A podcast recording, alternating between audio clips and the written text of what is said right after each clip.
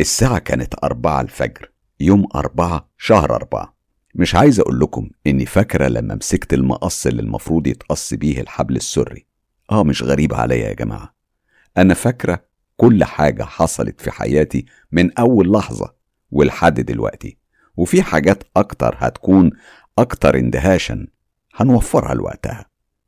الحمد لله. أنا اتولدت في أسرة من الطبقة الغنية ماديا. ومتواضعة جدا إنسانيا.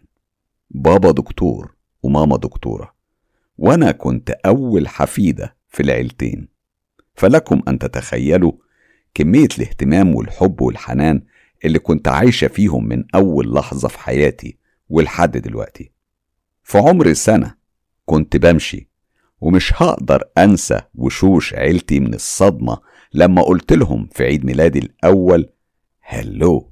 وأنا ماسكة إيد بابا على السلم. أيوة أنا اتكلمت في عمر السنة وفي عمر ست سنين كنت بقدر أحفظ وبالفعل كنت بحفظ أصعب دواوين الشعر للشاعر الكبير أحمد شوقي. والصيام شهر رمضان بالكامل حب وتقرب لربنا من سن تسع سنين. أنا فاكرة أدق تفاصيل حياتي وصوت أنفاس الناس اللي كان بيتسارع. لما يتفاجئوا بكلمة أو تصرف ما يطلعش من شابة كبيرة بتعمله طفلة عندها سنة. فاكرة شكل فستاني اللي كنت لابساه في عيد ميلادي الأول ولونه ولمسة إيد بابا وهو ماسك إيديا ومنزلني من على سلم الفيلا للدور الأرضي زي الأميرة اللي نازلة تقابل ضيوفها. فاكرة ألوان البدل والفساتين وشكل التورتة. وما زالت جمل الحب والثناء بترن في ودني لحد دلوقتي. لون الحيطان ريحة البارفانات. أنا فاكرة حاجات تانية كتير في نفس عيد الميلاد. فاكرة أشكال كيانات العالم الآخر وتحركاتهم. وزي ما كان فيه احتفال في عالم البشر كان فيه احتفال يمكن أكبر في العالم الآخر. كنت شايفاهم وحساهم وسمعاهم. كانوا هم كمان جايبين هدايا وكانوا بيحتفلوا بفرح حقيقي. الغريب في الموضوع إني كنت شايفة كل ده ومش خايفة والأغرب إني كنت فاهمة إن العالمين دول مش مع بعض. عالمين مختلفين تماما. كنت فاهمة إن أهلي مش شايفينهم. ما كانوش بيكلموني على فكرة. بس كانوا بيبصولي وهم مبسوطين ومبتسمين. بعد كام شهر من عيد ميلادي الأول اتوفى جوز خالتي. إحنا طبعا كعيلة كبيرة مترابطة كان لازم كل أفراد العيلة يروحوا المقابر يودعوا المتوفي. وطبعا المفروض إنهم مش بياخدوا أطفال معاهم. أنا فاكرة إني كنت بزود في العياط علشان أضغط على أمي إنها تاخدني معاها المقابر. وقد كان. مش عارفة هقدر أوصل لكم قد إيه كمية الراحة النفسية والهدوء والسكينة اللي بحس بيهم في المقابر بالذات وهي فاضية. أنا فاكرة في اليوم ده كنت بشوف سكان المقابر وهم موجودين في كل مكان. إحساس غريب جوايا. كان بيقول لي إني بنتمي للمكان ده بشكل أو بآخر. حاجة جوايا كانت بتقول إني أملك من العالم الآخر ويمكن أكتر من العالم البشري كمان. كنت بحس إنهم موجودين لخدمتي ومعايا. في حاجة جوايا مستريحة ليهم برغم شكلهم العجيب وبرغم اختفائهم عن كل العيون. إحساس الخوف عمري ما حسيته. في أكتر الأماكن رعب. كنت ببقى مطمنة وهادية جدا وده لفت انتباه ناس كتير نظرا لطبيعة شغل بابا وماما وعدم تواجدهم في البيت يمكن بالأيام. كان الحل الوحيد إني أعيش عند جدتي. جدتي كانت ست على قدها بس كانت بتملك من الحكمة ما لا يملكه العظماء. أعتقد إنها كانت تملك من القدرات الخفية حاجات كتير قوي. هي كانت حافظة القرآن الكريم عن ظهر قلب وأعتقد إنها كانت بتحس بيا وعارفة إني بقدر أشوف العالم الآخر ويمكن كمان كانت مستنياني أتعامل معاهم وتعرف هوصل لفين. كل ليلة لما كنت بنام جنب جدتي كنت بشوفهم وهم طالعين من الحيط. وبيتحركوا في كل مكان في الأوضة وكأن الأوضة دي بتاعتهم قبل ما تكون بتاعت جدتي. الغريب إني ما كنتش بخاف زي الأطفال وأصحي جدتي كنت بكتفي بس بإني أمسك إيديها علشان أحس إنها بتشاركني الإحساس ويمكن كنت بحاول أحس هي حاسة بيهم ولا لأ. اتطور الموضوع في بعض الليالي إنهم كانوا بيصحوني من النوم. آه تصدقوا؟ لما كانوا بييجوا ويلاقوني نايمة كان في حد بيخبط على كتفي علشان يصحيني.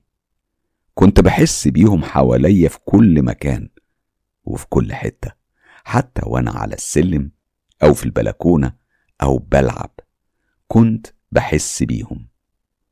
جدتي لما كانت بتعرف أو بتحس إني على تواصل معاهم كانت بتقولي لما أحس بأي حاجة لازم ألجأ لربنا. سبحانه وتعالى علشان مفيش غيره هيكون هو الملاذ والأمان. وحفظتني القرآن الكريم. تقريبا وأنا عندي 8 سنين كنت حافظة 3 أجزاء من القرآن بالرغم من كل ده. جدتي كانت غامضة في بعض الحاجات. يعني لو سألتها سؤال عن إنها بتشوف كائنات غير البشر هي ما كانتش بترد بشكل مباشر. كانت تقول لي يا أميرة آه. أنا كوليد هسميها أميرة لأن زي ما قلت لكم أنا بعتبرها وريثة عرش الأنوناكي. على فكرة صاحبة القصة الأصلية رفضت إنها تختار أي اسم وقالت بالنص ممكن يكون سارة أو إيمان رشا أو حتى ولاء. دي كلها ما هي إلا أسماء مستعارة بينادون بيها أهالينا من الولادة. أما الأسماء الحقيقية متسجلة في مكان تاني خالص. نرجع لجدتي. لما كنت بسألها على وجود كائنات غير البشر كانت بتقولي يا أميرة الكون ده كله أسرار محدش يعرفها غير الخالق الواحد الأحد. مهما بلغنا من علم وتكنولوجيا وتطور مستحيل هنقدر نوصل لمكان الأجداد في السماء. هنا أنا ببقى مش عارفة جدتي بتتكلم على إيه؟ هل تقصد يعني الأجداد اللي ماتوا وأمرهم دلوقتي عند ربهم؟ ولا أجداد تانيين ساكنين في مكان تاني إحنا مش عارفينه؟ كل حاجة فيها غموض. في النهاية ما قالتش بتشوف إيه. مع كل ده كنت عايشة حياتي كويس جدا لحد ما بدأت أشوف أحلام غريبة. كلها رموز صعبة جدا على طفلة إنها تشوفها وتفهمها. مثلا وأنا عندي عشر سنين حلمت بآية الكرسي مكتوبة على السما كلها وكل ما أقرأ كلمة الكلمة تتمسح من على السما. وبعد ما الآية كلها خلصت اتحول لون السما للون الأحمر الناري. رهبة شكل الآية وهي مغطية السما ومن بعد تحولها للون الأحمر الناري كان حاجة ليها جلالها وأثرها في النفس. في سن 13 سنة جدتي تعبت جدا وجالها فشل كلوي وبدأت تدخل في غيبوبة. طبعا اتحجزت في أكبر مستشفى في العراق. دخلت قسم العناية المركزة وكان ممنوع عنها الزيارات تماما. وفي يوم صحيت على صوت جرس تليفون البيت. لما رديت اتفاجئت بصوت بابا وهو بيقول لي بشيء من القلق. أميرة حبيبتي البسي بسرعة جدتك فاقت من الغيبوبة وطالبة تشوفك ضروري. بابا كمل وهو بيحاول يخبي القلق في صوته. تصدقي إن انت الوحيدة اللي طلبت إنها تشوفها؟ دي حتى ما طلبتش تشوف بنتها. هو يقصد أمي طبعا. ربع ساعة وهكون عندك تكوني لبستي يا حبيبتي ومستنياني. وفعلا بعد ربع ساعة كان بابا عندي بالعربية وما ضيعناش وقت في إننا نروح المستشفى عند جدتي واللي كان شكلها غريب جدا. برغم الغيبوبة اللي كانت فيها واللي أجزم أغلب الأطباء إنها مش هتفوق منها إلا إن وشها كان منور وكانت جميلة. ما كانش مبوظ المشهد غير صوت الصفير المتقطع اللي كان طالع من المونيتور اللي متوصل بقلبها. وريحة المعقم اللي كانت منتشرة في الجو. معرفش ليه برغم التفاؤل اللي كان ظاهر على وش ماما إلا إني كنت عارفة إن دي آخر دقايق في حياة جدتي. لما وقفت قدام سريرها في الرعاية المركزة ماما قالت بصوت فيه كتير من الفرح ماما ماما اصحي أميرة وصلت. فتحت جدتي عينيها بتثاقل كبير.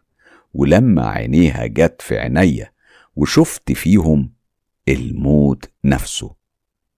ابتسمت هي ابتسامة الوداع وحولت عينيها لبابا وهي بتقوله خلي بالك من أميرة يا عاصم.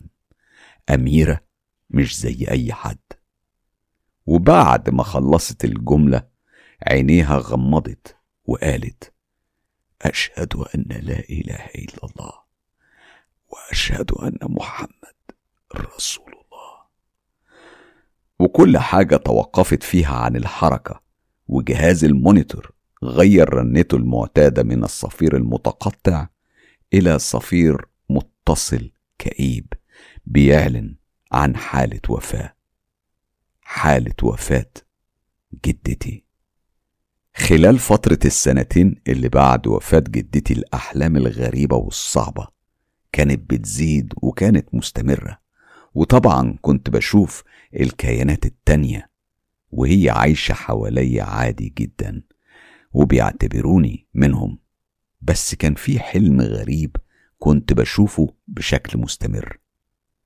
كنت بشوف راجل ضخم جدا لون بشرته أبيض أوي أبيض بشكل ملفت. شكله قريب جدا من رجال الفايكنج بتوع زمان. لابس بنطلون جلد اسود ومش لابس حاجة من فوق. جسمه تقريبا مفهوش شعر خالص. شعره كان أحمر ناري ودانه فيها خروم كتير ومتعلق فيها تمائم وعلقات كتيرة وشفايفه كمان. وكان بيرقص بشكل غريب جدا. الرقصة كانت أقرب لطقوس أو شعائر. كنت بشوف نفسي في الحلم وأنا بقرب منه وتقريبا كنت بعمل نفس الحركات. ولما بكون على بعد كام خطوة بقوله هو أنت؟ هنا أنا طبعا كنت أقصد إبليس. هو أنت؟ بصلي بابتسامة غريبة كلها شر وهو بيحرك راسه بعلامة الموافقة وكان بيقول بصوت شيطاني مرعب لأي حد بس أنا حسيته عادي. أنا هو. لما بصحى بكون مش عارفة هو ده حلم ولا حقيقة. استنوني أقول لكم على حاجة مش هتصدقوها. أنا مش عارفة الحلقة دي أصلا حلم ولا حقيقة حتى لو هي حقيقة بتتذاع في أي عالم من الاتنين. في الفترة دي كان جدي طبعا مقيم عندنا. هو بقاله عندنا سنتين من بعد وفاة جدتي. كان عمري 15 سنة. وكنت راجعة من المدرسة أنا وسعاد بنت الست اللي كانت شغالة مع ماما في العيادة وبتساعد ماما في شغل البيت. أمي رفضت إن سعاد تقعد من المدرسة علشان تساعد في شغل البيت وأصرت إنها تكمل وتدرس معايا. كنا لابسين زي المدرسة المعتاد وأول ما دخلت من باب الفيلا في الجنينة حسيت بحاجة غريبة. على غير العادة بدل ما أكمل طريقي من جنب الفيلا علشان أدخل من باب المطبخ زي كل يوم. لقيتني بمشي ناحية الباب الرئيسي للفيلا. طلعت الخمس سلمات وورايا سعاد أول ما فتحت الباب. حسيت بسلك كهربا بيمشي في جسمي كله من راسي لصوابع رجلي. حاجة كده أقرب لضربة برق أو هوا سخن ضرب في وشي كأني فتحت باب فرن. وشفت مشهد زي الوميض كده. وبعدين اختفى.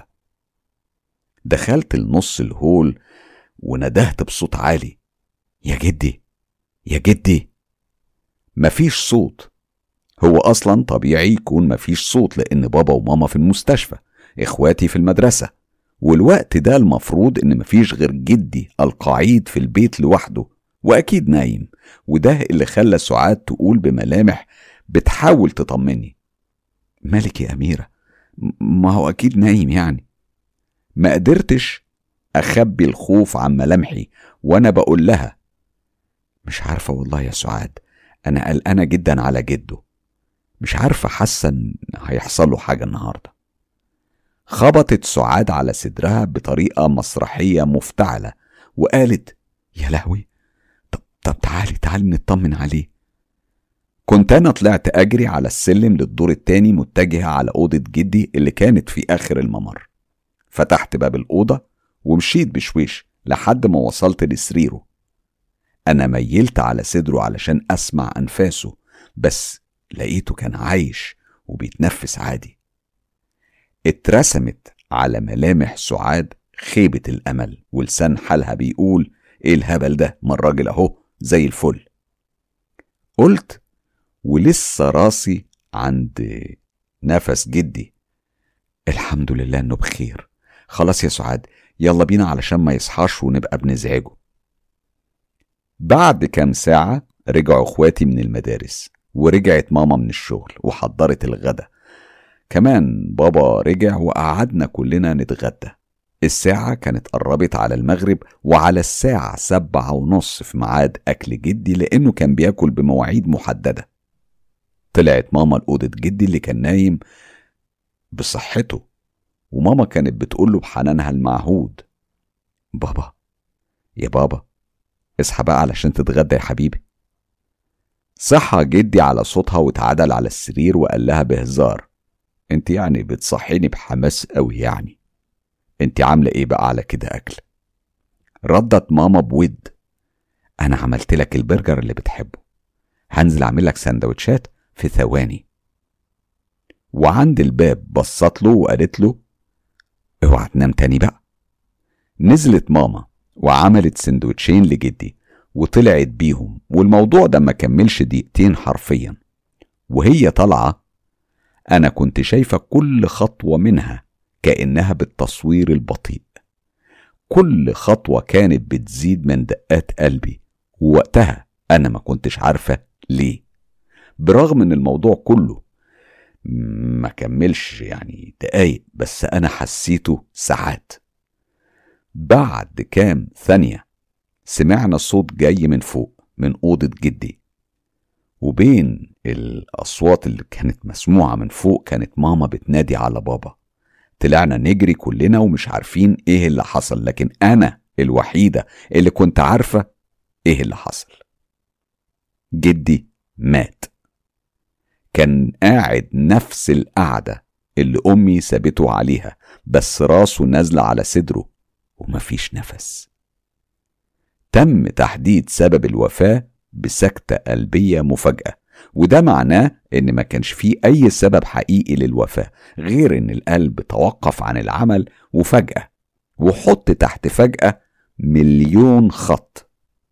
مع انهيار تام لأمي في الخلفية وصوت صوتها هي وإخواتي أنا طلعت أجري على أوضتي وبراجع مشهد دخولي من باب الفيلا الساعة واحدة مع سعاد. مشهد الوميض اللي كان مرافق الكهرباء اتعاد بكل تفاصيله. كنت واقفة ورا بابا عند مدخل باب أوضة جدي وهو قاعد نفس القعدة وماما بتصوت وبتقول نفس الكلام وإخواتي جايين جري من ورايا. أنا شفت نفس المشهد يا جماعة. أنتوا متخيلين؟ أنا شفت كل ده الساعة واحدة الظهر وعقلي رفض استيعابه تماما. بعد وفاة جدي اتكررت معايا الأحلام خصوصا اللي مع إبليس. وكان في حلم تاني كان بيطمني وبرتاح قوي فيه. لما جدي توفى بدأت أحلم بأسد عملاق طوله يمكن 3 متر ولونه ذهبي بيجري ناحيتي وأنا بجري ناحيته بسعادة كبيرة. وبرغم شكله المهيب وحجمه الضخم كنت بحضنه كأنه قط صغير مربياه في البيت عندي. المرحلة دي كان فيها كمية تضارب في المشاعر والرغبات كتيرة جدا خصوصا لما أعيد المشاهد اللي بشوفها في دماغي والكيانات اللي عايشة معايا. دايما كنت بقول مستحيل دول يكونوا شياطين وجن بس. في كيانات لونها أبيض طويلة ملامحها شبه بشرية باختلافات كتيرة. يعني عينيهم أكبر وشهم طويل الملامح. في تكاد يعني الملامح تكاد تكون مختفية. مش ممكن دول يكونوا شياطين وجن. أنا كنت مرهقة جدا الفترة دي. يا ترى أنا روحي بتنتمي لمين في النهاية؟ أنا طبعا بشرية مية في المية بس حاسة بخليط مع أي فصيل من دول ولو أنا مش منهم طب بشوفهم إزاي بالأريحية دي ومش خايفة منهم من أول يوم في حياتي. بعدها بفترة اتقدم لي عمر شاب محترم جدا وابن ناس ومثقف يعرف ربنا سبحانه وتعالى وحافظ جيد جدا للقرآن شغله مرموق وبيحبني جدا باختصار هو الشخص المثالي اللي كنت بتمناه. حياتنا الحمد لله في منتهى السعادة بس أنا لسه بشوف نفس الكائنات في فيلتي الجديدة زي ما يكونوا سكان معايا لدرجة إني كنت مسمياهم أسماء وبتعامل على الأساس ده. وفي يوم من الأيام في أوضة نوم وبالتحديد في المكان المخصص للصلاة بتاعي واللي كان أشبه بصومعة ليا أو محراب. وكالعادة أنا متعودة إن حد من الكيانات دي بيصحيني على آذان الفجر علشان أصليه حاضر.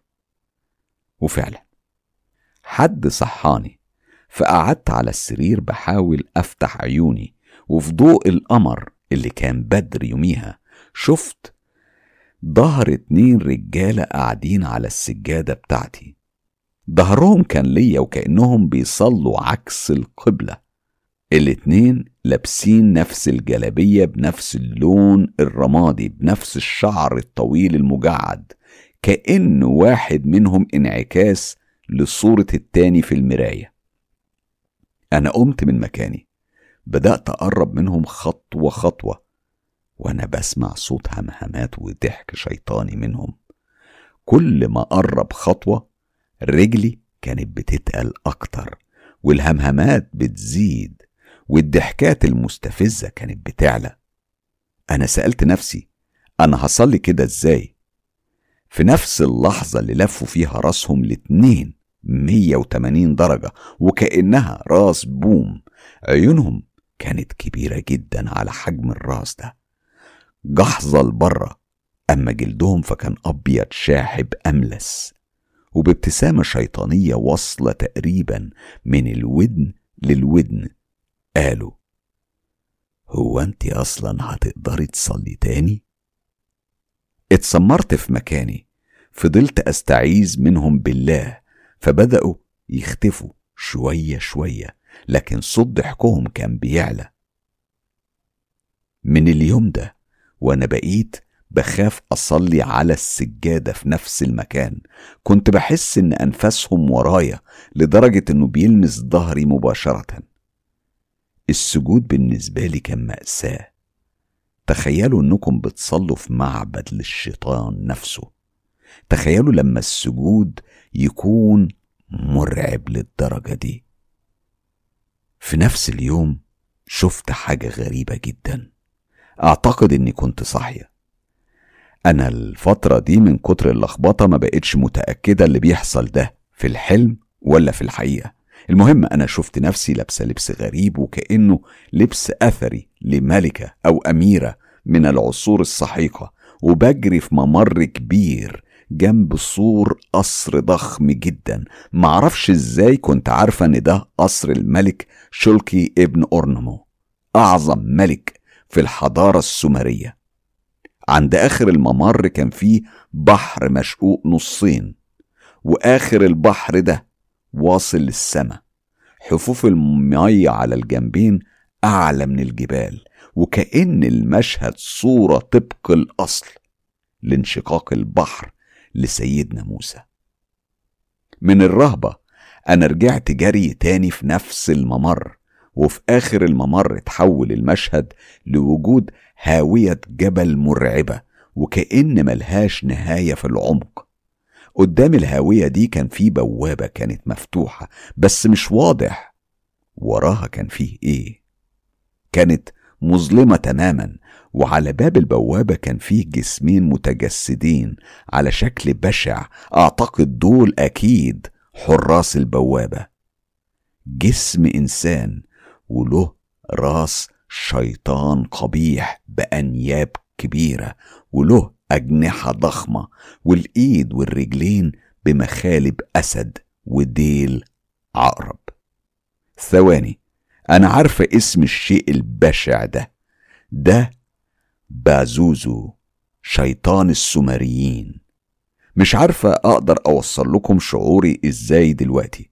تخيلوا أنا لازم أعدي البوابة دي على الأقل وبعدين أقدر أحدد مدى الخطر اللي بيهدد حياتي. المهرب الوحيد إني أعدي الشيطانين دول. بس إزاي بالأجنحة ومخالب أكبر ثلاث مرات من مخالب أسد في العصر الحالي؟ جريت ناحية البوابة وبدأوا المسخين يجروا ناحيتي. الغريب إن كمان حافة الجبل كانت بتعلى. أنا نطيت من فوق المسخين وما بين مخالب الشيطان وكأني طايرة في الهوا وهم بيحاولوا يقطعوني بمخالبهم مع ارتفاع الهاوية. كان شبه كل شيء بيطير. وفي لحظة لحظة ما المخالب كانت هتوصل لي خلاص المشهد اتغير تماما. وفجأة ظهر جسمي قدامي وهو نايم على السرير وشعري مفرود جنبي والبيجامة بتاعتي اللي بلبسها وأنا نايمة وأنا بطير في سقف أوضتي. بدأت أتحرك ناحية جسمي معرفش إزاي ربنا ألهمني إني أتجه لجسمي وكأني بعوم في المية. وفعلا فضلت أزق الهوا وكنت بعوم بكل ما تحمله الكلمة من معنى إلى جسمي اللي نايم على السرير. وهنا أقسم لكم إني لبست جسمي لبس كأنك بتلبس جوانتي في إيديك. أول حاجة دخلت جسمي كانت كعوب رجلي ونامت روحي على جسمي من تحت لفوق. آخر حاجة لبست جسمي كانت كفوف إيدي ومع دخول آخر صباع من صوابع إيديا رجعت لي الروح مرة واحدة بشهقة رهيبة وكأني كنت غطسانة في المية بقالي ساعات والهوا دخل لرئتي دفعة واحدة. أقرب لرجوع الروح لجسم ميت. أنا قعدت على السرير دقايق بحاول أستوعب بس الأحداث وإيه اللي بيحصل لي ده أصلا؟ ده مش نوم ولا حلم. بعد فترة من الوقت قمت فتحت ال lap وعملت search في جوجل عن خروج الروح من الجسم في حالة ما بين النوم والموت وعرفت إن دي حاجة اسمها إسقاط نجمي. بس الغريب إن فيه ناس بتحاول تجربه. بتحاول بالسنين وما بتعرفش. ليه حصل لي وأنا أصلا مش عايزة؟ أسئلة كتير ملهاش إجابات وللأسف ما كانش حد غيري يعرف اللي بيحصل معايا علشان مفيش حد هيصدق. جوزي مؤمن جدا بالعالم الآخر بس مش مؤمن ابدا إننا ممكن نتواصل معاهم أو هم يتواصلوا معانا. مفيش غير محمود أخويا اللي أصغر مني بأربع سنين لأنه كان أكتر واحد متدين أكتر بكتير من أخوه التوأم مصطفى. الكوابيس اللي بشوفها كل يوم تقريبا بدأت تكتر وكنت بشوف نفسي وأنا ماشية في المقابر ومعايا أكل وكل ما أحاول آكل بيتحول لدود وطين وقرف. كنت بشوف كل يوم إبليس بنفس شكله المرعب المستفز. ده غير الرؤى اللي بشوفها وأنا صاحية والكيانات اللي بتمشي حواليا من كل شكل ولون. وفي سنة 2016 أخدت قرار إني مش هلجأ لغير الله سبحانه وتعالى ولازم أروح لحد بيته. وفعلا عملت عمرة يوم واحد مايو وقعدت في حضن بيت ربنا وفضلت أبكي وأدعي إنه يفك كربي ويطمن قلبي ورجعت من هناك وأنا سايبة أموري على الله. وفي يوم بعد ما صليت الفجر وأنا بقوم من على السجادة جات لي نفس الحالة بتاعه إحساس الكهرباء اللي زي البرق والوميض اللي ظهر فيه مشهد أطول شوية من مشهد وفاة جدي. شفت عربية واقفة على جنب الطريق السريع مش عارفة إذا كانت متعطلة ولا ركنه عادي. واقف جنبها حد من إخواتي التوأم ما كانش واضح هل هو محمود ولا مصطفى. من بعيد كان جاي عربية كبيرة من عربيات النقل التقيل بكل سرعتها والطريق ده كان على منحدر جبلي يعني ممكن الضغط بتاع سرعة العربية دي لوحده يقلب عربية أخويا من فوق الجبل. ظهر الرعب على وشه مش عارف يتصرف إزاي وفي اللحظة دي الوميض انقطع. أنا قمت جري على التليفون بعت لمحمود ومصطفى نفس الرسالة. صباح الخير. أتمنى نهاركم يكون سعيد. أنا عايز أقول لكم إني بحبكم وخدوا بالكم من نفسكم. رد مصطفى بشقاوته المعهودة وقال هو في إيه يا أميرة؟ على الصبح كده؟ واضح إنك حلمتي بينا بقى. ورد محمود ماشي يا حبيبتي نهارك سعيد أنت كمان. أنا من خوفي ما قدرتش أتكلم تاني اليوم ده خالص واستنيت نور الشمس بتاع تاني يوم بفارغ الصبر ومفيش أي أخبار. قلت خلاص هتصل بماما كأني بسلم عليها وأعرف من بعيد إيه الأخبار. ألو؟ صباح الخير يا ماما إيه أخبارك؟ الحمد لله يا بنتي إحنا دلوقتي أحسن. زادت دقات قلبي وأنا بقول يعني إيه يا ماما دلوقتي أحسن؟ هو أنتوا كان فيكم حاجة قبل كده ولا إيه؟ اتنهدت أمي بحزن وقالت أبوكي خاف يكلمك بالليل علشان ما تقلقيش. أصل محمود أخوكي دخل فيه تلات عربيات على الطريق الدائري امبارح بالليل وهو راجع من الشغل. هو عنده شوية كدمات بسيطة. بس الحمد لله هو دلوقتي أحسن. إزاي بس يا أمي حادثة بتلات عربيات؟ ردت أمي وكأنها مش عايزة تشرح تفاصيل أبدا. يا بنتي سواق عربية نقل كبيرة نام وهو سايق. دخل في ثلاث عربيات راكنين على جنب الطريق. عربية أخوكي كانت واحدة منهم. كان بيحصل معايا الأحداث دي يوميا. كل يوم بشوف أحداث. وبتحصل في نفس اليوم أو تاني يوم.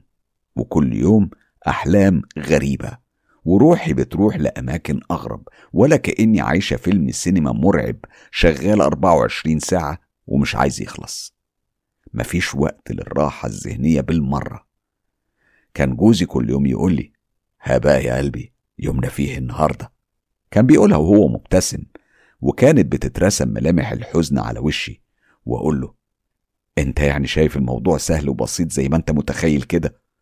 عارف يعني إيه تكون عارف اللي ممكن يحصل لأعز الناس في حياتك ومش قادر تتكلم؟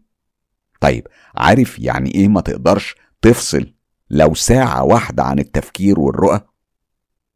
كان بياخدني في حضنه بحنان ويقول لي يا حبيبتي يا حبيبتي انت ربنا اداكي هبة حاولي تستغليها في مساعدة الناس وكمان حاولي تطوري منها لو تقدري طوعيها ليكي وتسيطري عليها محدش عارف ربنا اداكي الهبة دي ليه محدش هيعرف غيره فبلاش الحزن ده انت أكيد قدها. حالتي النفسية كانت بتسوء جدا لدرجة إني ما كنتش بقدر أصحى أصلي الفجر حاضر كالعادة. عدى يوم والتاني وفي اليوم التالت وأنا نايمة لقيت حد بيصحيني زي كل يوم الشخص الخفي لو فاكرينه. زي اليومين اللي فاتوا قلت هنام ومش هقدر أقوم. بس المرة دي كان في إصرار إني أقوم لدرجة إني حسيت إن في شخصين كل واحد بيرفع جسمي من ناحية وبيقوموني من على السرير. فتحت عينيا. لقيت تلات ستات لون بشرتهم أبيض ناصع. ملامح الوش مش باينة أو مطموسة شوية. في مكان لتجويف البق مش كبير. وعيون صغيرة ومسحوبة بالعرض. شوية يعني. حجمهم كان طويل ورفيعين جدا. كانوا شايليني فعلا وبطريقة غريبة. ومش عارفة إزاي سمعتهم بيقولولي بقالك تلات أيام مش بتصلي معانا. هو إيه اللي حصل عشان توصلي لكده؟ التعب ما يضيعش منك الفجر تلات أيام ورا بعض. وصلنا لسجادة الصلاة فسابوني وسجدوا هما. وأنا من غير كلام رحت على الحمام اللي في أوضتي واتوضيت. ورجعت. كان المكان فاضي. صليت الفجر وقمت علشان أنام. فردت ظهري على السرير. طبعا صعب النوم بعد المشهد ده أو على الأقل مش هيكون بسهولة. بعد لحظات كانت روحي بتخرج وبتطير في السقف قبل ما يتغير المشهد وتكون رجعت تاني عند باب قصر الملك شولكي ابن أورنمو أنا بحس إني بنتمي للمكان ده بشكل أو بآخر. مش معقول كمية المودة اللي بحسها للمكان وللقصر دي تكون من فراغ. روحي كانت ما زالت طايرة في السماء. أنا اترعبت لما لقيت لسه الحراس اللي على شكل الشيطان بازوزو واقفين على باب القصر. المرة دي حافة الجبل ما كانتش بتعلى. أنا اترعبت لما شفت جسمي مرمي على الأرض على بعد حوالي 300 متر من البوابة وبيجري عليها الحراس. وفجأة خرج أسد لونه ذهبي كبير ضخم جدا حجمه يمكن أكبر من الحجم العادي أربع مرات. هو نفس الأسد اللي كنت بشوفه في الحلم لو تفتكروا الحراس تقريبا حجمهم نص حجم الأسد. وقف الأسد في مواجهة بازوزو وقام صراع كأنك بتتفرج على مجموعة أسود بتتصارع على مكان سيطرتها في غابة. أصواتهم كانت مرعبة. صوت زئير الأسد كان يخوف وأصوات بازوزو الشيطانية كانت تموت. وبعد فترة من الصراع اختفى واحد من الحراس اللي تقريبا كده تفوق عليه الأسد. بعد معاناة وبرغم شدة نزيف الدم منه إلا إنه كان بيصارع الحراس التانيين أو الحارس التاني ببسالة. وكأن حماية جسمي اللي ممدد على الأرض كانت بالنسبة له حياة أو موت. وبعد فترة مش طويلة اختفى الحارس التاني وهنا ركع الأسد الذهبي على ركبه وبدأ يلحس في جسمي اللي كان مرمي على الأرض كأنه بيحاول يفوقني. مع الوقت كانت روحي بتقرب من جسمي أكتر كأني فاقدة الوعي وبفوق. وبدأت روحي تدخل الجسم اللي على الأرض بنفس الطريقة اللي دخلته لما كنت على السرير مع دخول إيديا في كفي والشهقة المشهورة اختفى الأسد وكأنه ما كانش موجود من الأساس. أنا قمت بتثاقل من على الأرض وأنا بنفض هدومي اللي كان شكلها غريب من غير ما أتعجب منها. وباخد خطوات واسعة لبوابة القصر. كل ما كنت بقرب كنت بسمع أصوات زي هتاف كده. كل ما قرب الصوت كان بيوضح أكتر. الهتاف كان بيقول بعزوزو بعزوزو. قربت جدا من بوابة القصر بس واضح إن الصوت مش طالع منه. الصوت كان طالع من ممر جانبي. معرفش ليه برغم إن قلبي كان مقبوض. بس مشيت في الممر ده بحذر وخطوات بطيئة وكأني عارفة كل شبر في المكان. نهاية الممر كانت حاجة زي معبد كده فيه مسبح. مسبح يعني حمام سباحة. كان مصدر حاجة كده شبه قناديل نار بدائية معلقة على زوايا المعبد. شوية والصوت بقى أوضح. ده مش هتاف. دي حاجة زي ما تكون صلاة أو ترانيم.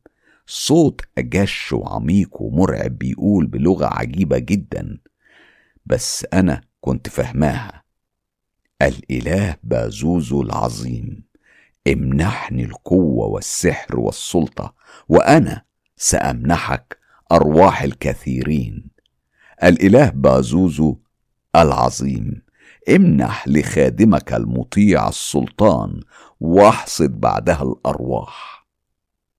الشخص اللي كان بيقول الكلام ده كان جسمه ضخم نوعا ما وكان راكع قدام تمثال صورة طبق الأصل من الحراس اللي كانوا على البوابة. مادد إيديه قدامه اللي كان لونها أحمر كأنه لابس جوانتي وحاطط على كتفه عباية بحجم ستارة كبيرة لونها أسود كأنه بيحاول يرسم لوحة مرعبة متكاملة الأركان. الكلام ده في وسط دايرة حمرة كبيرة مكتوب فيها رموز وكلام كتير باللون الأحمر. نفس لون إيد الشخص ده. واضح إنه ممكن يكون حبر. استنوا كده لأ ده مش حبر ده دم. لما قربت وشميت ريحة الدم كانت واضحة جدا. ما كانش فيه نجوم خماسية ولا حاجة كانت رموز بس وكلام مترتب على بعضه.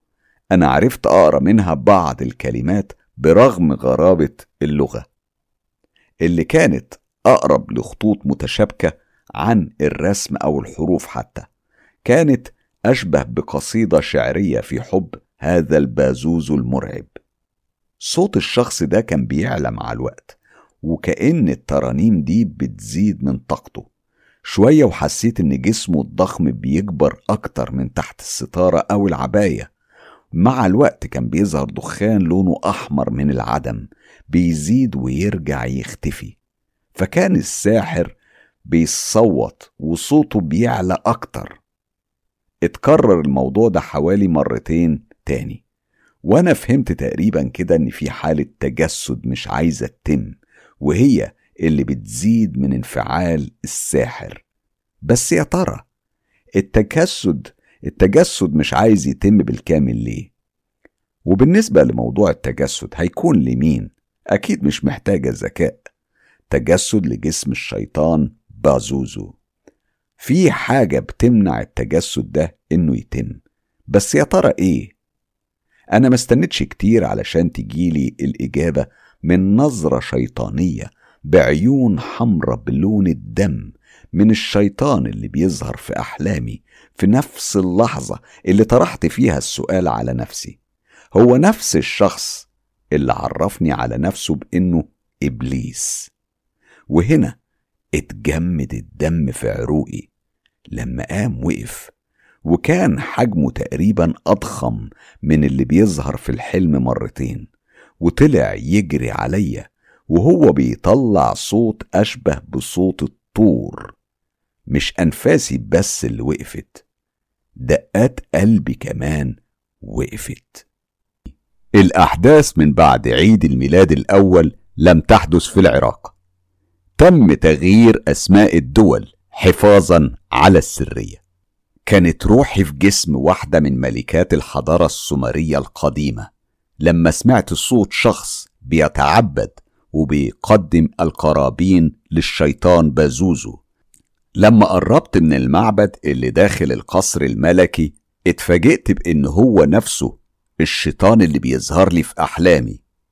وجودي في المكان منع تشكل وظهور بازوزو للساحر اللي لاحظ وجودي لما عينيه جت في عينيا وهنا بدأت المطاردة. اتحبست أنفاسي وأنا ببص في عين الساحر اللي كانت حمرة بلون الدم.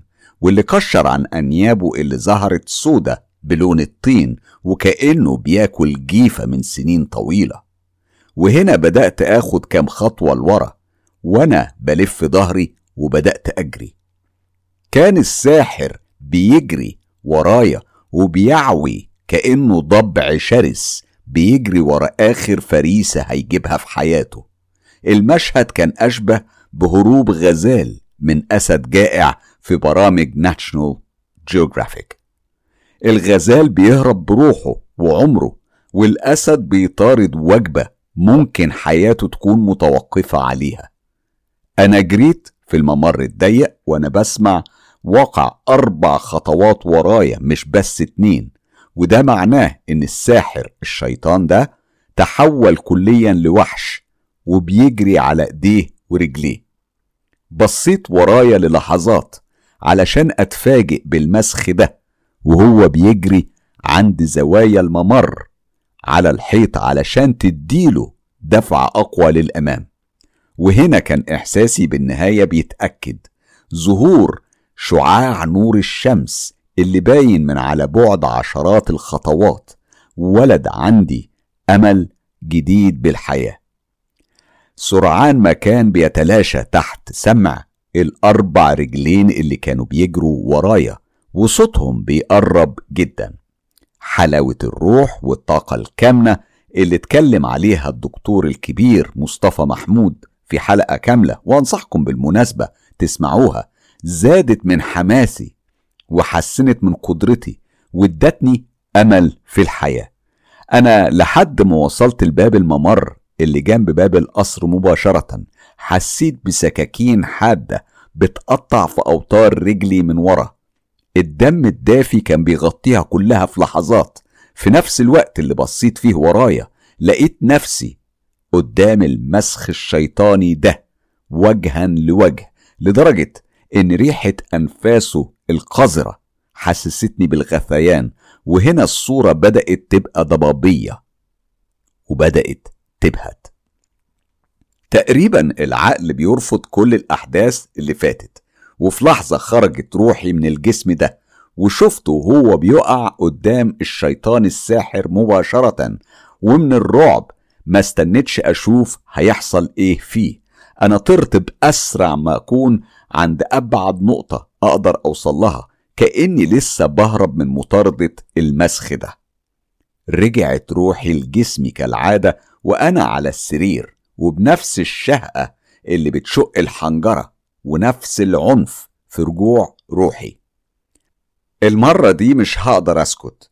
أنا مش هعمل حلقة واحدة تانية في مسلسل الرعب اللي بعيشه كل يوم. كان لازم أضع نهاية ومن هنا لحد ما ده يحصل أنا أخدت قرار إني مش هنام أو حتى مش هنام في المنطقة دي أو حتى مش هنام خالص لحد ما ألاقي حل للمشكلة وما ضيعتش وقت. أنا بدأت أدور على كل اللي له علاقة بعلاج حالات زي دي من شيوخ ومعالجين بالقرآن. وبرضه ما أهملتش الجانب العضوي. أنا عرضت نفسي على أكبر أطباء مخ وأعصاب في العالم. وبعد ما عملت الأشعة والتحاليل وكل المخططات بتاعة طب المخ والأعصاب الطب قال كلمته أنا سليمة عضويا بنسبة مية بالمية. في نفس الوقت ده كنت بعرض نفسي كمان على الطب النفسي علشان ما ضيعش وقت وبعد جلسات وكلام كتير مش هدخلكم فيه. الطب النفسي كمان قال مفيش أي عرض نفسي أو أي سبب نفسي ممكن يسبب لي أي حاجة من دي. مفيش غير شوية قلق علشان أنا بهتم جدا إن حياتي وحياة جوزي وأولادي وشغلي تكون مثالية. وده عادي جدا لشخصية بتسعى للنجاح الدائم وملهوش أي علاقة باللي بيحصل معايا. ما اكدبش عليكم الفترة دي كنت بخاف أنام. وزني قل جدا برغم إني أصلا وزني كان قليل لوحده. خصوصا إن الموضوع اتطور. واللي زود الطين بلة إن ظهرت عندي العين التالتة. آه ما تستغربوش. ظهرت بين عينيا عين تالتة عبارة عن نتوء بارز برسم وشكل العين بتاعتنا. أنا طبعا شلتها بعد فترة بتدخل جراحي تجميلي.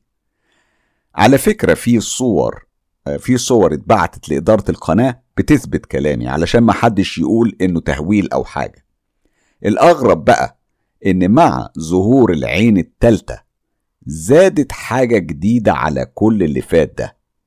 أنا بقيت بشوف هالات حوالين الأشخاص. هالات بألوان مختلفة حوالين الأشخاص اللي بقابلهم وبتعامل معاهم. هالات بيتتراوح ألوانها ما بين الحمراء والصفرة والخضرة والزرقاء والبيضة. إيه هي الحالات دي أو الهالات دي؟ معرفش. وده اللي خلاني أتصل باستشاري عيون وآخد رأيه في موضوع الهالات دي. بعد الجرس اللي ما طولش رد عليا الدكتور هاري بحميمية لأنه صديق لوالدي. رد عليا وقال هلو أميرة بقالي كتير ما شفتكيش. رديت بقلق واضح من صوتي من قلة النوم والخوف من الإجابة. والله يا دكتور أنت كمان وحشتني. أنا إن شاء الله هزورك قريب بس كان عندي استفسار محدش هيفيدني فيه حد خالص يعني مفيش حد أحسن منك يقدر يرد عليه. هو رد بود أبوي كالعادة وأنا تحت أمرك الأميرة. قلت بسرعة وبدون تردد إيه الأعراض اللي ممكن تظهر في الرؤية؟ من قلة النوم أو قلة الأكل أو الاتنين مع بعض. الدكتور ضحك علشان يخبي قلقه وقال واضح إن الموضوع كبير. كده ما ينفعش يا أميرة أنا لازم أشوف الحالة. الأعراض في الحالات دي كتير وما تنفعش كده في التليفون. رديت أنا بشيء من نفاذ الصبر وقلت له طيب يا دكتور بس مبدئيا كده ممكن الشخص ده يشوف دواير من النور أو حاجة زي كده؟ رد الدكتور بأسلوب علمي بحت كأنه في محاضرة لطب العيون. تقصدي يعني هالة؟ لو تقصدي هالة يبقى الإجابة لأ. مستحيل الأعراض اللي ممكن يعاني منها مريض الأرق هي تشوش في الرؤية أو زغللة أو ضبابية في الرؤية. أنا بنصح المرضى في الحالة دي إنهم يغمضوا عينيهم فترة يعني للراحة والرؤية بعدها بتتحسن نوعا ما. إنما يشوفوا هالات من النور ده ما بيحصلش. رديت عليه وأنا بنهي المكالمة وكأني كنت مستنية إجابة غير دي. شكرا جزيلا يا دكتور واستناني قريب هتلاقيني عندك في العيادة. أميرة أنت متأكدة إنك بخير؟ دي كانت جملة دكتور هاري اللي ملحقتش أرد عليها. لأني كنت خلاص بقفل الخط وما كانش عندي أي استعداد للنقاش. بالنسبة للعلاج الروحاني ما خلتش حد له في العلاج وما كلمتهوش. وزي ما بيقول مستر كايرو دايما إياكم واللجوء لغير الله. أنا قابلت نصابين ملهمش عدد لحد ما في يوم كلمتني واحدة صاحبتي وقالت لي عن معالج بالقرآن الكريم ممكن يساعدني في حل المشاكل دي كلها. هي قالت إن هو طالب دكتوراه أو طالب دكتوراه فقه في جامعة في دولة أوروبية واللي حمسني أكتر إنه عراقي. أنا أخدت منها رقم التليفون وتواصل معاه محمود أخويا وأخدنا ميعاد لعمل أول جلسة للعلاج اللي طلب فيها الشيخ علي إني أكون مع أخويا وجوزي وألبس لبس تقيل أكتر من ثلاث طبقات وواسع فضفاض ويكون مغطي كامل للجسم بالكامل.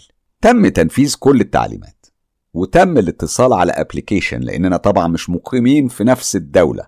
والجلسة هتبقى عبر video conference أو مكالمة فيديو بعد السلام والتعارف بدأت الجلسة بالصلاة على سيدنا محمد والثناء على الله ودباجه ودعاء تقريبا بيستخدم غالبا في حلقات العلاج بالقرآن. طلب مني الشيخ علي إني أمدد على الأرض وأغطي جسمي بالكامل بالغطاء اللي كنت محضراه. وقد كان. بدأ الشيخ يقرأ آيات من القرآن الكريم. ومن أول لحظة أنا حسيت بالخمسين كيلو وزني كأنه اتحول لخمسمائة كيلو. جفوني نفسها ما كنتش قادرة أفتحها. صوابع إيديا مش عايزة تعلى عن الأرض. أنا كنت واعية بكل حاجة ومدركة لكل حاجة بس مش قادرة أتحكم في جسمي خالص. أنا دخلت في نوبة بكاء عمري ما بكيت بالشكل ده قبل كده في حياتي. بدأ الشيخ علي يتكلم مع حضور غير مرئي بصيغة الجمع. واضح إن الخدام كانوا كتير. قال الشيخ بصيغة الأمر. ارفعوا ايد أميرة بارك الله فيكم. حاولت أنا أقاوم حاولت أقاوم فعلا بس كل ما كنت بقاوم إيديا كانت بتعلى أكتر وكأني بحاول المساعدة مش العكس يعني. وغصب عني إيديا الاتنين اترفعوا لأعلى مستوى. هنا كمل الشيخ بنفس صيغة الأمر. قولوا لي إيه اللي فيها بارك الله فيكم؟ لو كان بس تفتحوا صباعها الصغير لو حسد افتحوا اللي جنبه. لو فيه جن تفتحوا اللي جنبه. ولو فيه سحر تفتحوا اللي جنبه. وبرغم المقاومة اللي حاولت أقاومها إلا إن صوابع إيديا بدأت تتفتح بالترتيب اللي قاله. وصباع صباع. ما كنتش قادرة أبطل بكاء ومش قادرة أتحكم في أي حاجة في جسمي لدرجة إني حسيت بالمفاجأة في نبرة الصوت الشيخ يعني الشيخ علي وهو بيقول بتوتر ملحوظ ما قدرش إن هو يخبيه. بارك الله فيكم بارك الله فيكم. وفضل يقرأ قرآن لمدة ساعة ونص وأنا إيديا مرفوعة في الهوا ولا حاسة بأي تعب أو ألم فيها أو إرهاق. كأنها مش إيديا بكل ما تحمله الكلمة من معنى لحد ما وصل لصورة الصافات. وبعدها صورة الرحمن. حسيت إن العمود الفقري اتحول فجأة للوح خشب. بدأ جسمي يعلى من على الأرض برغم إني كنت مغمضة عينيا بس حسيت بنظرات الرعب والقلق والتوتر على وش سيف ومحمود.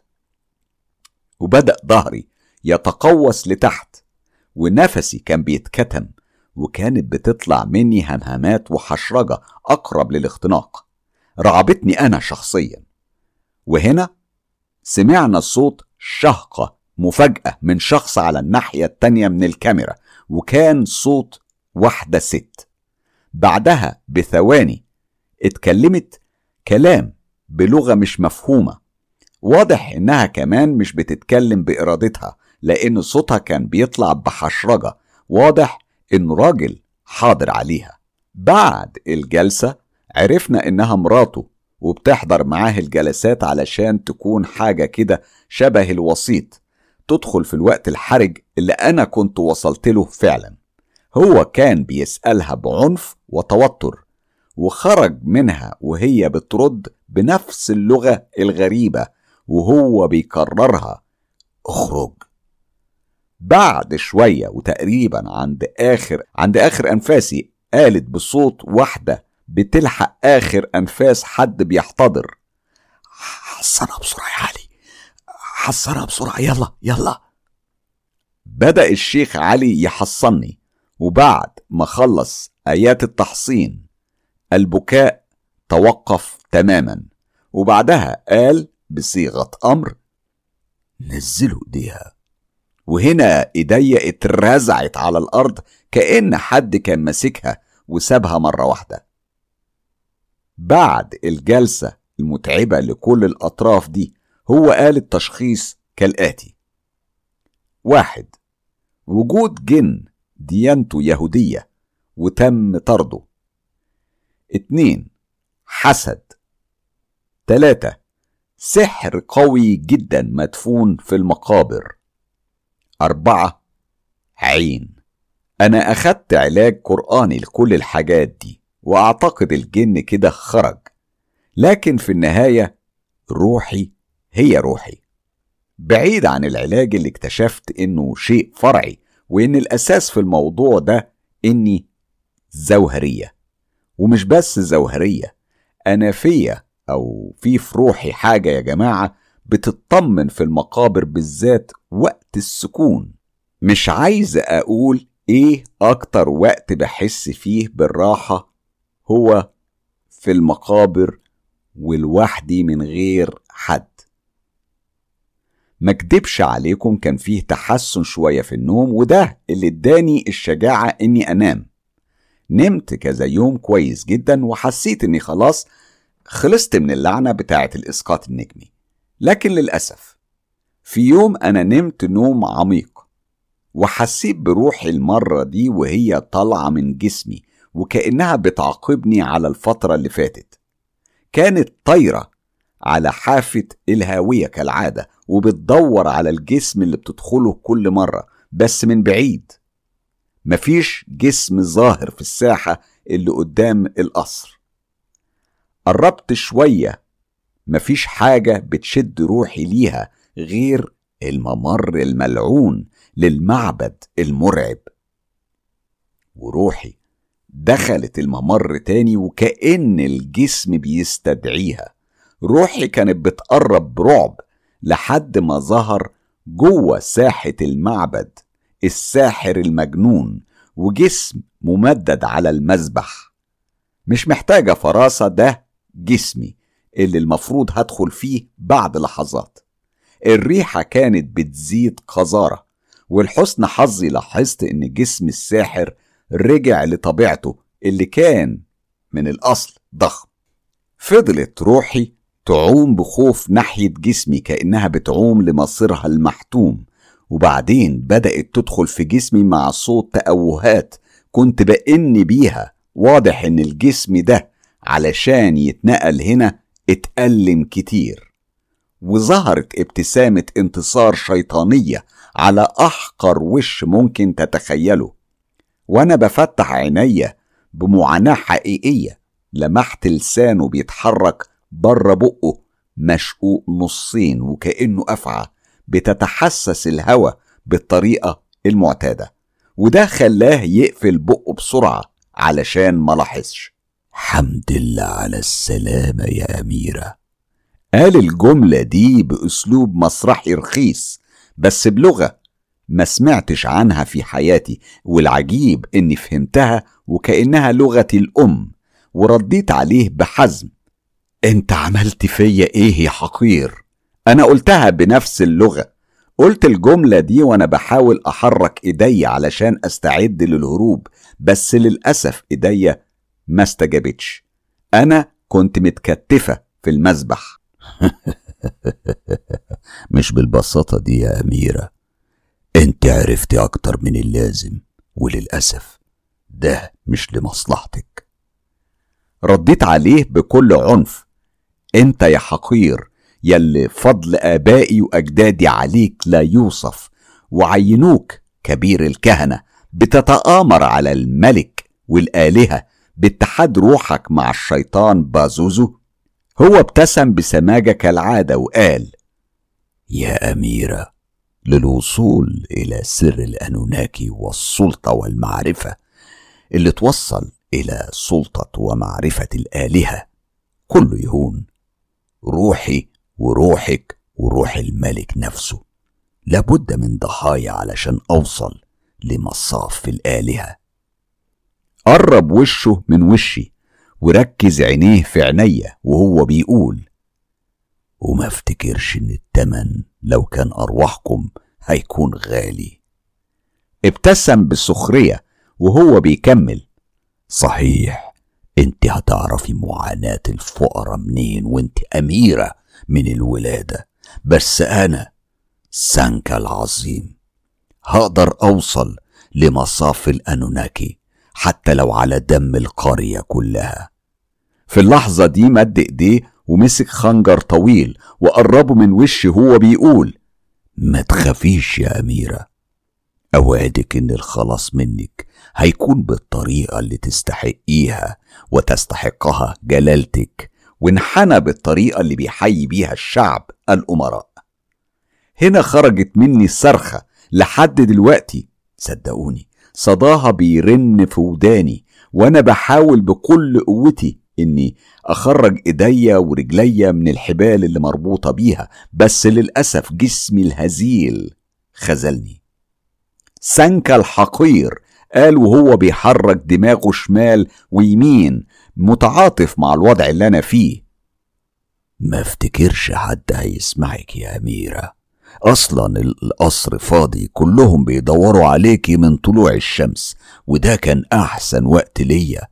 علشان أحضر روح بازوزو العظيم. فجأة صوته ارتفع وهو بيقول اللي جلالتك منعت تجسده وعطلتيني لحد دلوقتي؟ أنا كنت لسه هتكلم بس اتبدل الكلام بصرخة ألم فظيعة والخنجر كان بيشق رجليا. في الوقت اللي كان هو بيمد إيديه جوه كيس أسود من قماش وبيطلع منه أفعى حجمها متوسط وبيقربها منه وهو بيقول لها وكأنهم أصحاب. ساعديني يا صديقتي على توحيد روحك مع روح الأميرة ريخان.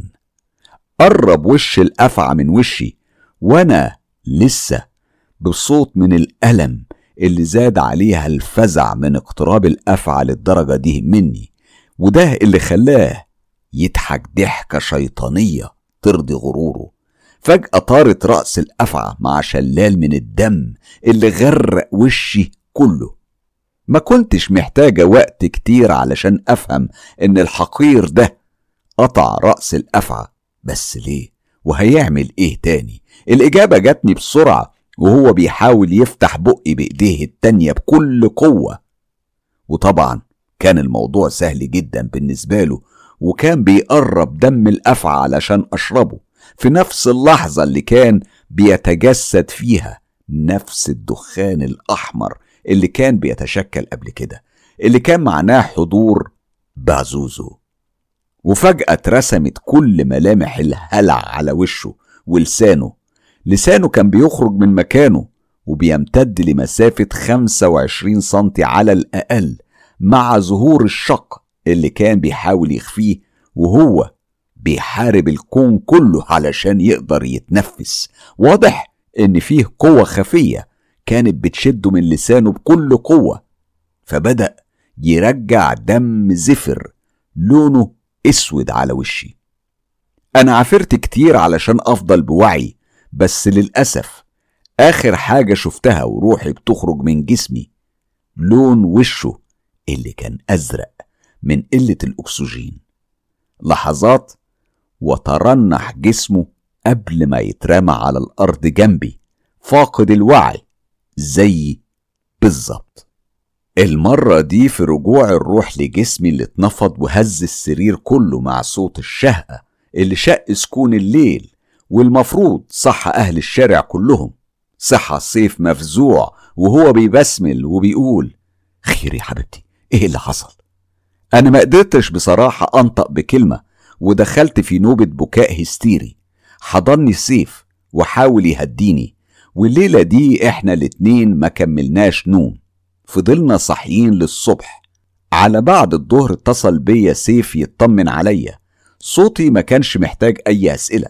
هو كان واضح. أنا هقولك على مفاجأة هتعجبك جدا. دي كانت جملة سيف اللي قدر بيها يشد انتباهي. أنا قلت له بصوت مطفي. يا ريت والله يا سيف. يا ريت تحصل أي حاجة تغير الوضع اللي أنا فيه ده.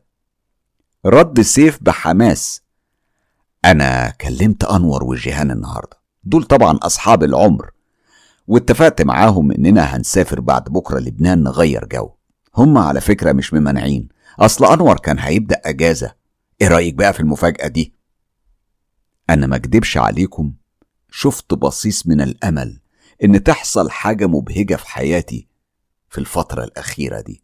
بدأ صوتي يظهر فيه ملامح حماس وقلت له يا ريت والله يا سيف ربنا يخليك ليا بس بس هننزل فين؟ رد سيف بطريقة تحفيزية. تفتكري بقى هننزل فين؟ فاكرة فاكرة فيلا 101 فيلا 101 دي يا جماعة مش فيلا هي قصر قصر جميل من العصر الفيكتوري قصر كبير ضخم الأبواب الأبواب بتاعته عملاقة من الخشب والمفاتيح بتاعته اللي هي معمولة من النحاس الكبير. الفرش بتاع القصر ده غامق والإضاءة خافتة والريحة جوه القصر مميزة جدا لسه فاكراها. مهما كان الوقت في السنة بتحس إن في ريحة مطر جوه القصر. الشمعدانات اللي في كل مكان بتضيف على هيبة القصر هيبة. باختصار لو دراكولا عايش ما كانش هيلاقي أنسب من القصر ده للعيشة فيه. مش عارفة يعني هل يا ترى علشان كده أنا بحس فيه بالراحة؟ مش عارفة بصراحة أنا بعشق القصر ده بس للأسف مش مسموح لينا غير باستخدام دورين بس. صاحبة القصر قافلة باقي الأدوار وممنوع على أي حد يدخلهم. الفكرة دي في حد ذاتها بتضيف عليه بالنسبة لي أنا. عشق فوق العشق. نبرة صوتي اتغيرت وأنا برد بمنتهى الحماس. ياه ربنا يخليك ليا يا حبيبي. بقول لك إيه يلا بقى أنا عايزة بكرة يعدي بسرعة علشان نروح هناك. رحلة الوصول مع سيف وبنتي سارة وأنور وجيهان أصدقاء العمر كانت جميلة. إحنا وصلنا وقعدنا مع الست صاحبة القصر. اللي كانت عارفانا كويس قوي. هي ست بيضة وشها مدور وشعرها أبيض بلون التلج. شعرها قصير شبه كيرلي. الزمن كان راسم خريطة من التجاعيد على وشها. هي رحبت بينا من قلبها وأقسمت إننا لازم نتغدى مع بعض في فيلتها اللي هي قريبة جدا من القصر. وده بيخلينا نسأل سؤال مهم. يا ترى صاحبة القصر سايبة القصر بالفخامة دي؟ وقاعدة ليه في فيلا على بعد كام متر منه.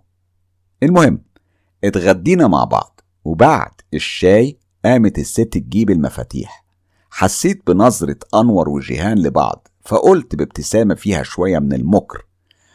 على فكرة يا جماعة أنا مش مطمنة.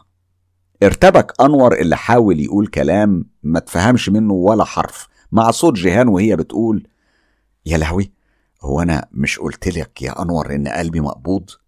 ضحك سيف وقال بس يا أميرة ما تخوفيش الناس بقى. وكمل بسخرية أمال لما تشوفوا القصر بقى هتعملوا إيه ها؟ رجعت الست معاها مفتاحين كبار جدا نحاس مطلي باللون الأحمر. واحد منهم فيه حلقة معدن كبيرة فيها حوالي ست مفاتيح أصغر من المفتاحين الكبار ولونهم أصفر مخضر.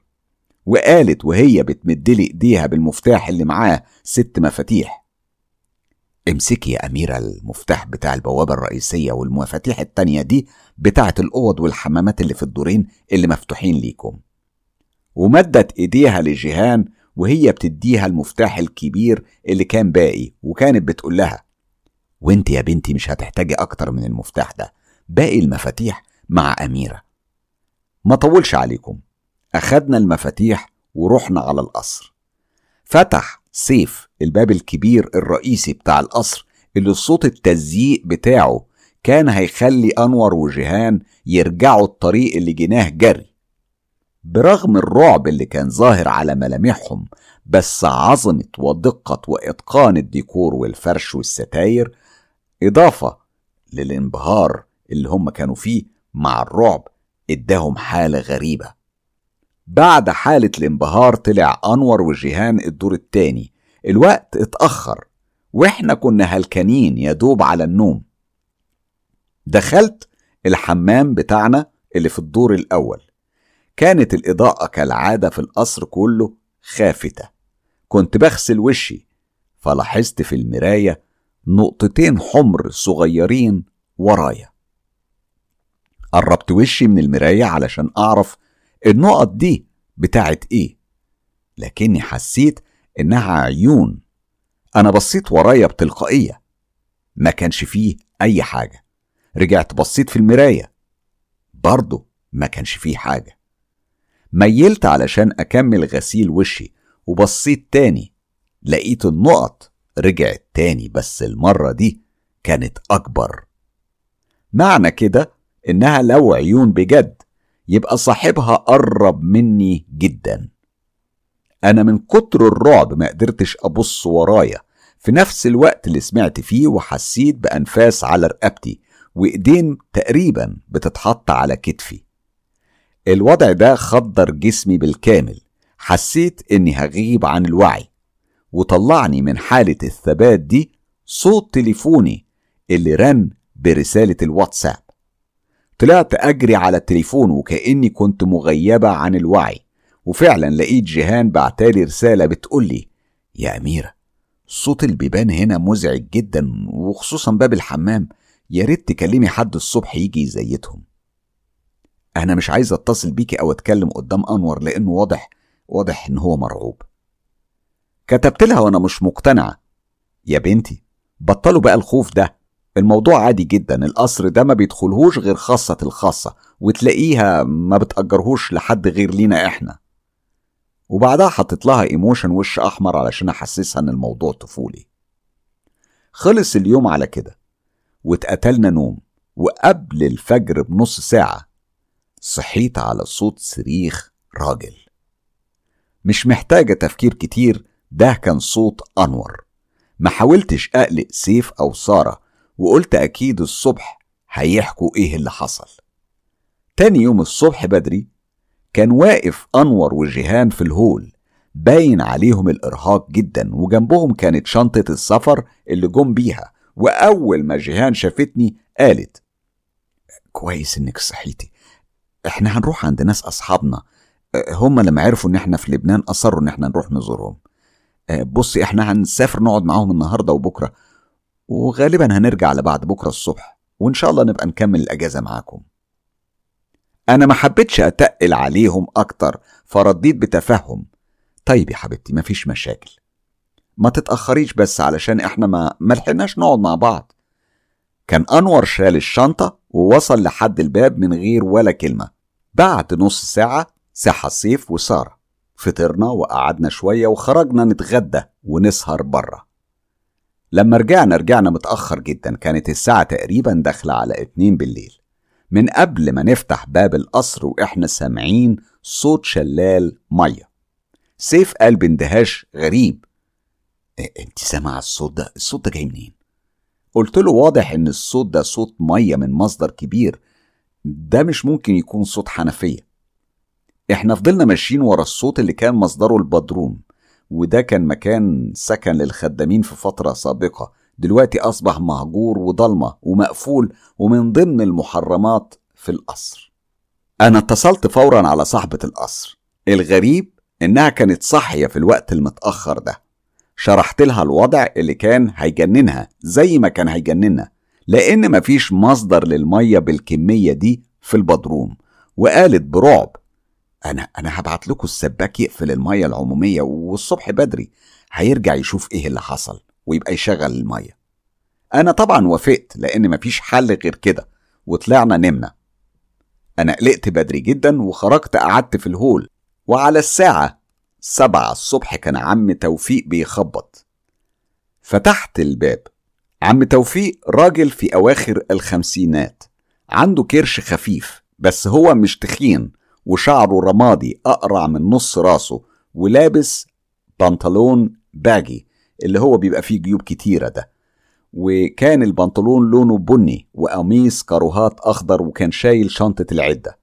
ورد علي عم توفيق ازيك يا ست أميرة؟ ده أنت ليكي وحشة والله. أنا رديت بسعادة. إيه ده أنت لسه فاكرني يا عم توفيق؟ رد عم توفيق بشيء من السخرية. هو في حد بيجي هنا غيركم يا ست أميرة؟ المكان اللهم احفظنا يعني واترسم الرعب على وشه فجأة. أنا قلت علشان أغير الموضوع طيب يا عم توفيق قبل البهدلة اللي تحت اطلع زيت البيبان اللي في الدور التاني. الرعب اترسم أكتر على وشه وقال لوحدي. أنا علشان فاهمة قلت له لأ مش لوحدك يا عم توفيق ما تقلقش أنا هطلع معاك.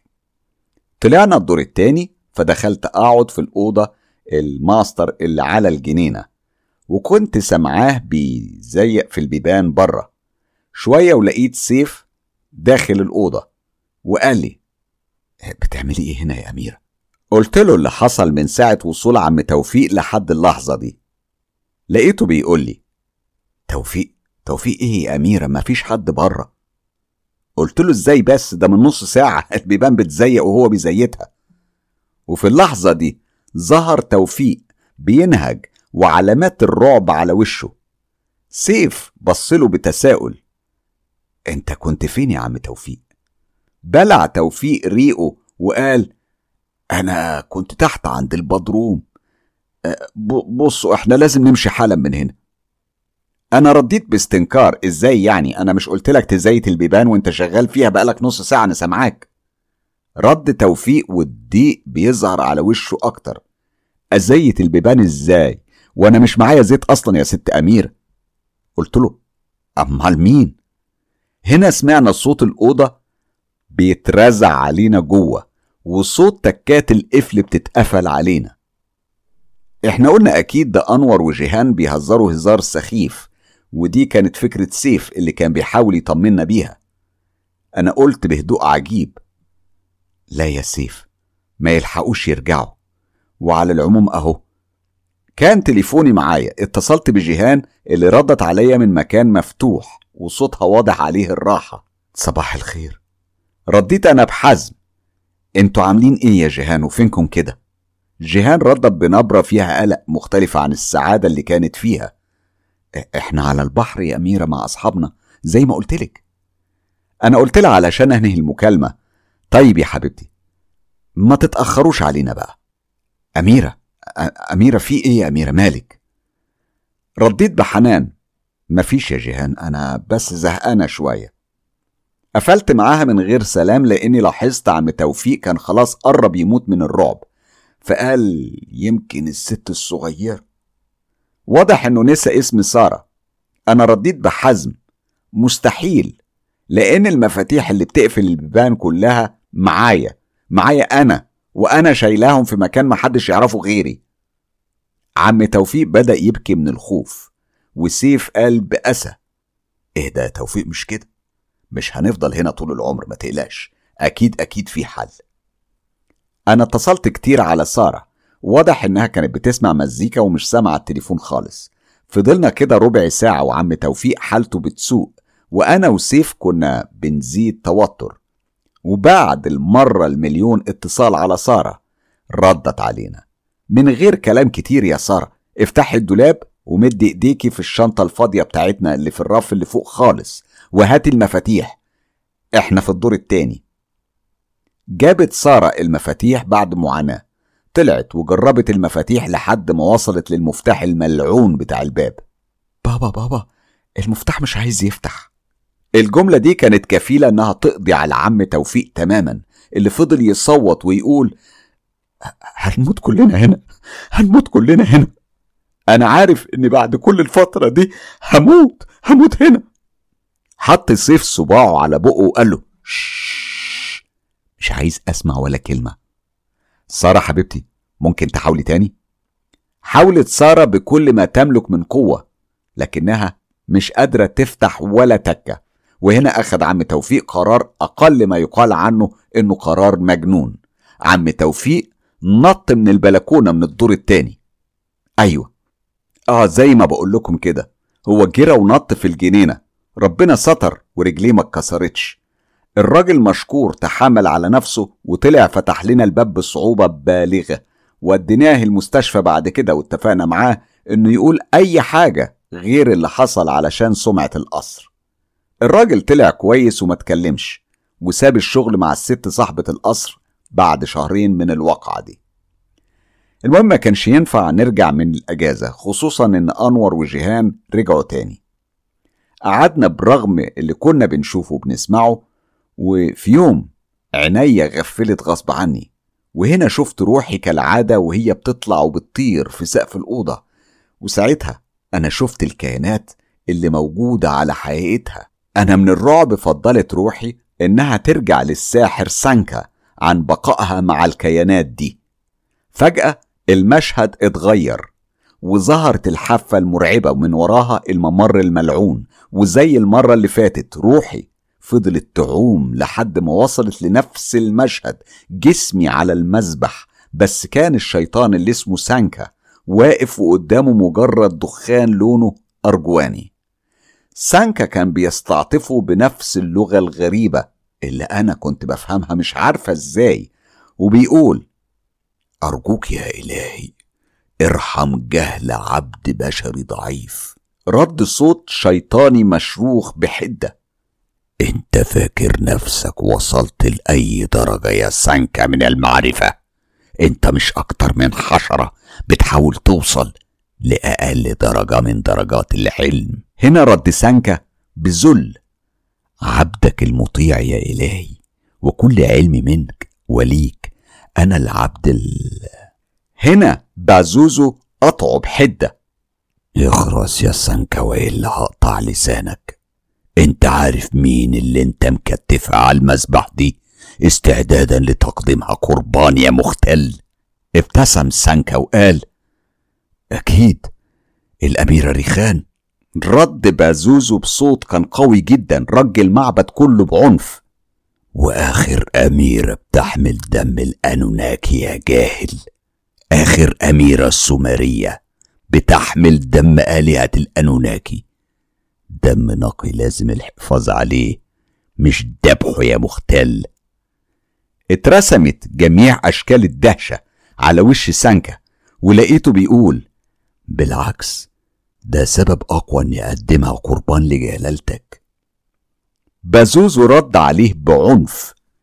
دمها يقضي علينا في مجرد التفكير في إراقته يا حقير. سانكا رد عليه بصوت مرعوب. طيب هنعمل إيه يا مولاي بقى على القربان؟ القربان فاضل عليها روح. بازوزو رد عليه بفارغ صبر. القصر مليان ستات ورجالة يا سانكا.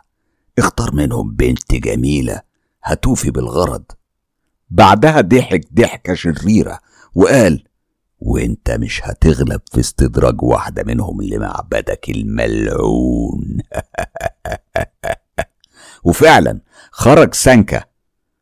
ما تأخرش غير كام دقيقة ورجع معاه بنت واضح إنه على علاقة بيها. أول ما دخلت المعبد وشافتني كانت هتصوت في نفس اللحظة اللي كتم سانكا فيها صوتها وبالإيد التانية فتح إزازة صغيرة وأول ما فتحها البنت فقدت الوعي. ما استناش سانكا عليها وطلع من الكيس القماش أفعى تانية. وحط وشه في وشها. وقال الآن ستتحرر روحك لتتحد مع روح سفران العذراء قربانا لروح الإله بازوزو العظيم وقرب الأفعى من وش البنت وقطع راسها وفتح بق البنت بالإيد التانية وشربها دم الأفعى في نفس اللحظة اللي فضل جسم البنت بيتنفض وشوية يتشنج. بدأ يطلع منها صوت حشرجة الموت. في لحظة كل أعضاء الضحية استنفرت وقامت عينيها مبرقة وشبه ما بتتنفسش. بدأت الحشرجة تعلى والبنت كانت بتقف على إيديها ورجليها وعروق جسمها كانت بدأت تتحول للون الأزرق. عينيها لونها بقى أصفر قاتم وظهر شق العين بالطول. شوية وصوت الحشرجة ده تحول لصوت فحيح مخيف. لون العروق اتحول للون الأسود وشوية والجلد اتحول لحراشف شبه حراشف التعبان وبدأ سانكا يملس عليها. الفحيح كان بيعلى وشوية شوية بيتحول وبتتحول البنت الأفعى ضخمة ولسه سانكا بيحسس عليها كأنها حيوان أليف. أكيد أنا لو كنت عايشة وروحي في جسمي كنت مت مليون مرة. يا بزوزو العظيم أتضرع إليك بكل إيمان وخشوع. أرجوك احميني من بطش الأميرة والملك شولكي بعد رجوعه. صوت ضحكة شيطانية عالية رنت في المكان وقال بازوزو وأحميك منهم إزاي يا سانكا؟ أنت أكيد اتجننت. آخر نصيحة لسانكا كلبي المطيع. قصدي يعني عبدي المطيع. انت هتاخد جسم الأميرة ريخان ترميه قدام باب القصر وهتهرب من هنا فورا على جزيرة ديفار. اتلجلج لسان سانكا وهو بيحاول ينطق الاسم تاني وقال ديفار دي فين الجزيرة دي؟ رد بازوزو بسخرية. مش بقول لك جاهل. جزيرة ديفار في الهند يا سانكا. ليا هناك عبيد كتير زيك وهتلاقي معاهم شغل كتير هيعجبك. وانت هناك هتقيم شعائر كتيرة وهتستنى ظهور روح المخلص.